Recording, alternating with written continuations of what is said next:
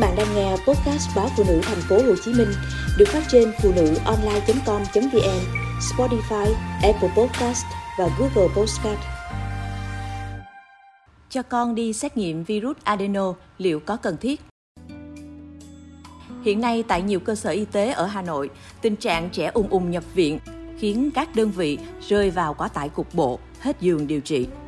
Bác sĩ Phạm Thị Thảo, Phó trưởng khoa phụ trách khám bệnh Bệnh viện Đa khoa Đức Giang cho hay, Trước đây, bệnh viện khám trung bình từ 1.000 đến 1.200 bệnh nhân một ngày, thì gần đây không ngày nào dưới 1.600 bệnh nhân, cao nhất là khoảng 1.800.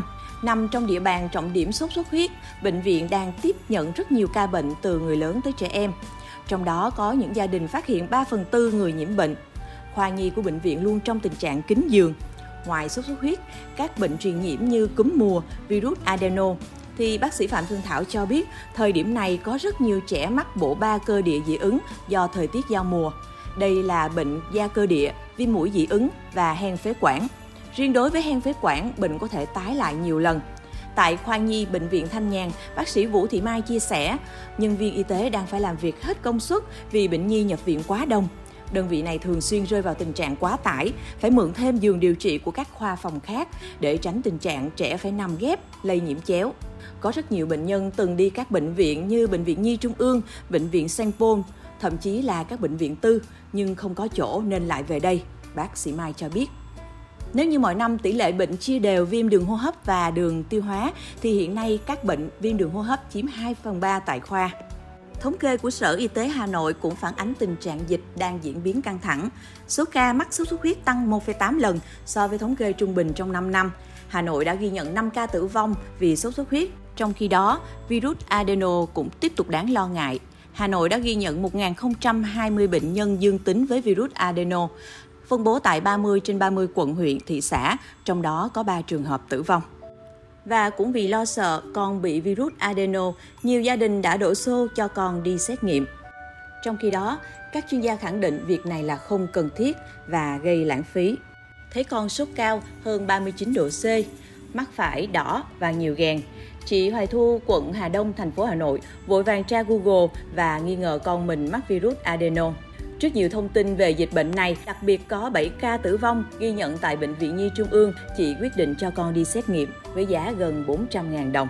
Dịch vụ xét nghiệm thông báo đang có quá nhiều đơn hàng nên chị không nên đưa con đến lấy mẫu ngay mà phải đợi sau gần nửa ngày.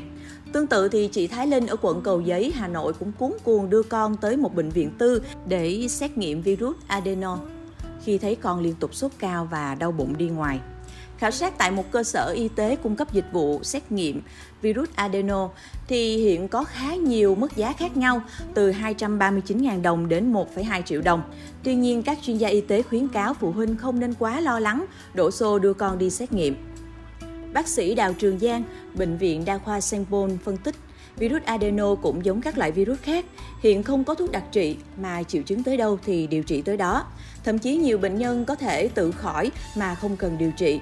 Do đó, việc xét nghiệm phần lớn không thực sự có ý nghĩa. Các bác sĩ chỉ chỉ định xét nghiệm trong một số trường hợp nhất định, chứ không phải tất cả. Ví dụ như những ca bệnh nặng thì kết quả xét nghiệm có thể là cơ sở để sử dụng thuốc kháng virus, bác sĩ Đào Trường Giang nói. Ông cũng cho rằng việc phụ huynh tự ý xét nghiệm bên cạnh gây tốn kém, lãng phí, còn khiến trẻ bất tiện, khó chịu vì phải lấy mẫu xét nghiệm. Đồng quan điểm, bác sĩ Trương Hữu Khanh, nguyên trưởng khoa nhiễm thần kinh bệnh viện Di Đồng 1 thành phố Hồ Chí Minh cũng khuyến cáo các phụ huynh bình tĩnh trước virus adeno.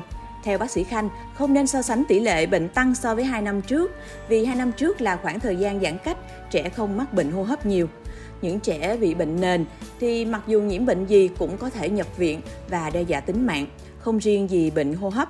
Adeno là virus cũ gây bệnh đường hô hấp ở người, nhất là với trẻ nhỏ. Bác sĩ Khanh nói, bệnh không có thuốc điều trị đặc hiệu và cách điều trị giống như những đợt viêm hô hấp do virus khác. Theo bác sĩ Khanh, phụ huynh không nên tự ý đưa con đi xét nghiệm hay mong muốn được nhập viện điều trị cho an tâm. Cần tuân thủ những chỉ định của bác sĩ nhằm phòng ngừa lây nhiễm chéo trong cơ sở y tế. Mọi người nên nhắc nhở trẻ em rửa tay thường xuyên, uống đủ nước, ăn đủ chất, ngủ đủ giấc để tăng cường sức đề kháng.